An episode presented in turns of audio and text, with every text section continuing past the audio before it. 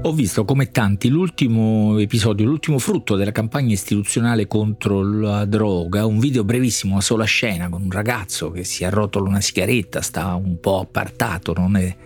tabacco, quindi un ragazzino ancora più giovane, praticamente un, un bambino che lo scopre, gli chiede cosa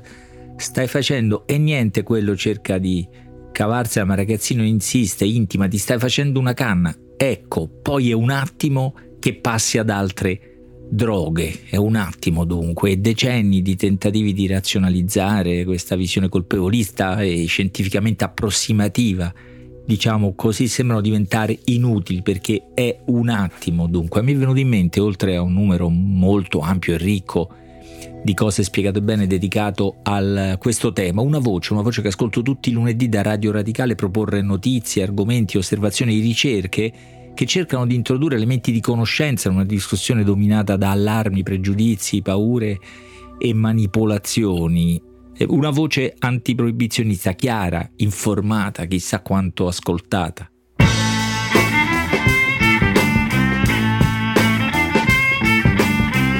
Questo è Timbuktu di Marino Sinibaldi, un podcast del Post che parla con i libri.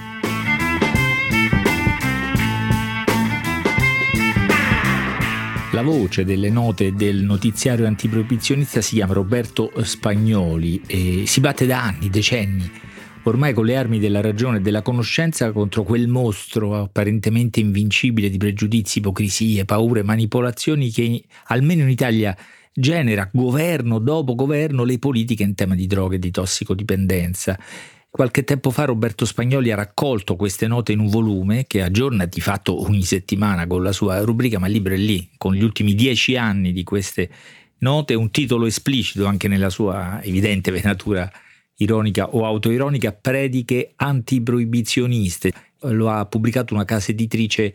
Officina di Anc, anche se sia con l'H e col K, Officina di Anc. Lo consiglio perché è una lettura istruttiva. Roberto Spagnoli conosce ogni dettaglio, ogni anfratto delle questioni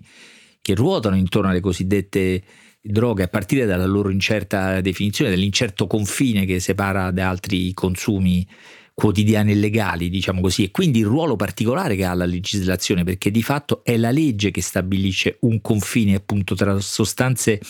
legali affidate dunque alla responsabilità individuale e sostanze dichiarate illegali senza alcuna ragione razionale, dice che vanno proibite sempre e comunque. E tutte le ricadute di questo sistema che sono infinite perché ecco la questione delle droghe, delle cosiddette droghe, delle tossicodipendenze, della percezione collettiva, del dibattito pubblico che le accompagna e della legislazione via via generata è veramente l'espressione, lo specchio di scelte, errori culturali di tutta una comunità, diciamo così, e di tutta un'epoca che è la nostra. Roberto Spagnoli lo affronta, cerca di affrontarlo con lo strumento della conoscenza, dimostrando anzitutto che non è un tema marginale o specifico da esperti, diciamo così, ma è un prisma attraverso il quale osservare una serie di questioni che riguardano il nostro presente e l'Italia degli ultimi trent'anni, la questione dei diritti, del, del rapporto tra etiche pubbliche e private. C'è tutta una storia che Roberto Spagnoli mette in luce una sorta di regressione o di divaricazione, anzi una doppia divaricazione. La prima è tra gli elementi concreti, le argomentazioni razionali, i dati scientifici e quelle di una realtà peraltro in trasformazione, come Roberto Spagnoli scrive,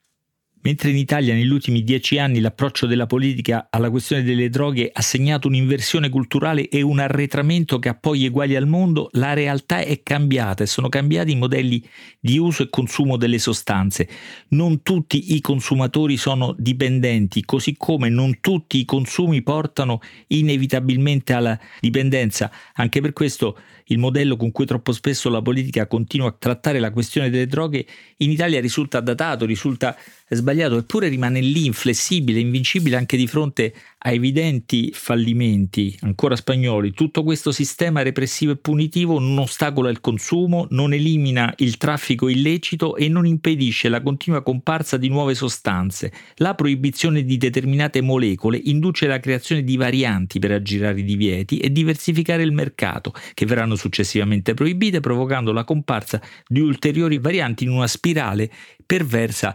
senza eh, fine, che però genera un mercato enorme. Proprio nei giorni in cui va in onda questo, questo spot, esce la notizia di questo narcotrafficante, un importante esponente della criminalità organizzata che ha offerto allo Stato una forma di risarcimento, lo Stato italiano, eh, un'isola di sua proprietà. Anni fa aveva fatto ritrovare due quadri di Van Gogh, ora un'isola per dire della dimensione economica che ha il traffico di droga e della piramide finanziaria gigantesca che tiene in piedi. Nell'introduzione a questo volume Roberto Saviano, anch'egli attento ascoltatore delle note antiproibizioniste, segnala come connesso al dibattito sulla legalizzazione delle droghe, di tutte le droghe, anzi direi in un rapporto di profonda reciprocità c'è lo studio delle organizzazioni criminali, la loro crescita, i loro affari. Non voler vedere tutto questo non è solo irresponsabile, ma è criminale. Del resto che le concezioni alla base di queste politiche antidroga siano sbagliate e che gli errori siano rilevati da tempo lo dimostra un libro uscito nel 2004 nell'edizione di stampa alternativa, un editore a cui ho dedicato l'episodio 35 di questo podcast nel quale Claudio Cappuccino individuava già i tre errori basilari. Il primo è quello di ritenere che le droghe siano sostanze diverse dalle altre e non composti in grado di interagire con il nostro organismo come avviene per qualunque altro elemento farmacologicamente attivo. Il secondo errore è quello di pensare che il semplice uso non sia possibile, che esso porti inevitabilmente all'abuso, avevo letto all'abisso, ma è più o meno uguale, che dunque dalla loro assunzione non sia possibile trarre effetti positivi ma solo conseguenze negative. Il terzo è quello di non riuscire a vederle quindi con lucidità senza cadere nella trappola dei pregiudizi e dei luoghi comuni e del proibizionismo, cioè quello di impedire che qualunque persona abbia un qualunque contatto con qualunque sostanza proibita in qualunque situazione. Beh, il libro di Roberto Spagnoli è anche in qualche modo una storia d'Italia di questi anni da un punto di vista particolare con alcuni episodi rilevanti, non tutti ricordati, per esempio un congresso del coordinamento radicale antiproibizionista, quindi della, della nell'organismo di punta della campagna contro le leggi sulla droga, ospitato nel 2005 addirittura all'interno della comunità di San Patrignano, con un confronto aspro, sembra, tra Muccioli e Pannella, aspro ma aperto e con un punto di consenso importante. Nessun tossicodipendente dovrebbe più finire in galera, che non è stato nemmeno rispettato, visto l'alto numero di di detenuti legati a, diciamo, a questioni di eh, droga. Il libro diceva pieno di storie, ma anche di vicende scandalose grottesche. Sentite questa.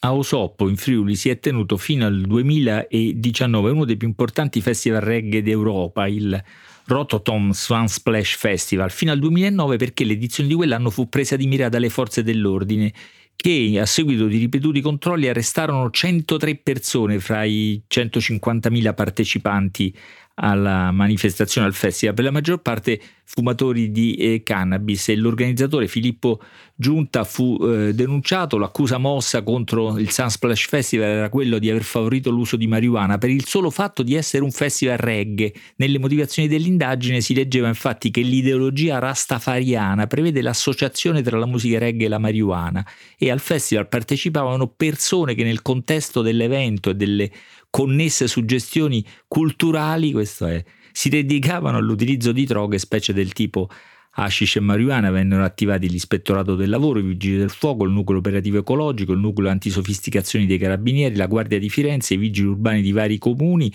mobilitati alla ricerca di irregolarità eh, che non trovarono salvo questa denuncia, era una crociata isterica rivolta contro i consumatori di cannabis e come finì finì con una soluzione, una soluzione con formula piena il 13 maggio del 2015 dell'organizzatore, ma intanto il Rototom Festival se n'era andato, era andato in Spagna dove ha avuto un grande successo, non so se c'è ancora, ma le prime edizioni spagnole erano affollatissime, sembrano episodi di poco tempo fa, visto quello che è successo al rave cosiddetto di Valentano nell'Alto Lazio, con una, tanti problemi ovviamente, un'analoga assatanata diffusione di allarme improvvise per l'incredibile festival della droga, come l'ha definito Maurizio Gasparri, o l'ammassamento, come migliaia di scappati di casa ammassati tra la droga per giorni, come ha detto Giorgia Meloni, un linguaggio rivelatore del, della manipolazione e della strumentalizzazione direttamente politica che subisce la questione tanto da produrre, rileva Spagnoli una seconda divaricazione, quella fra le politiche nazionali e quelle di altri paesi in campo di droghe. Se le politiche repressive italiana, specie quella culminata nella legge del 1990, la Iervolino Vassalli, faceva proprio la dottrina americana di guerra alle droghe dell'epoca, non accade un simile adattamento, diciamo, di fronte ad alcune misure sperimentali o già ampiamente praticate che in altri paesi prevedono, stati degli Stati Uniti compresi, misure di eh, legalizzazione e liberalizzazione. Qua tutto sembra fermo, paralizzato a una ideologia proibizionista che del resto è quella che si esprime in altri campi della nostra vita pubblica, pensiamo ai diritti di scelte sessuali, a misure legate ai diritti e alle libertà eh, personali, proprie di una, di una politica che ideologizza e polarizza tutto, impedendo una discussione aperta compromettendo l'efficacia di tutte queste misure. Da questo punto di vista, davvero la questione della droga illustra bene altri aspetti della vita culturale e politica del nostro paese. Roberto Spagnoli allarga il discorso con le sue note antiproibizioniste, per esempio pone una questione etica di quello che può fare il singolo individuo, cita giustamente il Kant che diceva che dobbiamo uscire dalla minorità pensando, imparando a pensare, ma pensare sulle droghe sembra molto difficile, sembra impossibile condividere pensieri e dati comuni come diceva Lester Greenspan, grande studioso del tema, se è vero che le droghe illecite non sempre determinano un comportamento irrazionale nelle persone che le usano, è altrettanto vero che molto spesso lo determinano in coloro che non le usano. Il nostro indimenticabile Giancarlo Arnao proponeva che alla patologia dei cosiddetti eh, drogati si considerasse che si è sovrapposta la patologia di quelli che si occupano di loro. Questo è lo scenario nel quale Roberto Spagnoli continua con le sue prediche inutili, dice lui, confessando le prediche antiproibizioniste, confessando ogni tanto appunto un senso di vanità e un senso di assuefazione, a intervalli più o meno regolari affiora, dice, la sensazione di fare un lavoro inutile, un po' come il curato, ecco le prediche, che a ogni messa ammonisce i suoi parrocchiani a rispetto dei precetti religiosi, ben sapendo che continueranno a trasgredirli. Io spero che questa sfiducia non prevalga in lui e che pensi a un altro autore di prediche inutili, Luigi Enaudi, economista, che diceva che le prediche servivano a conoscere e conoscere serve a deliberare, se non sulle politiche pubbliche che sembrano bloccate, almeno sulla libertà dei nostri singoli comportamenti. Scrivete a timbuktu-ilpost.it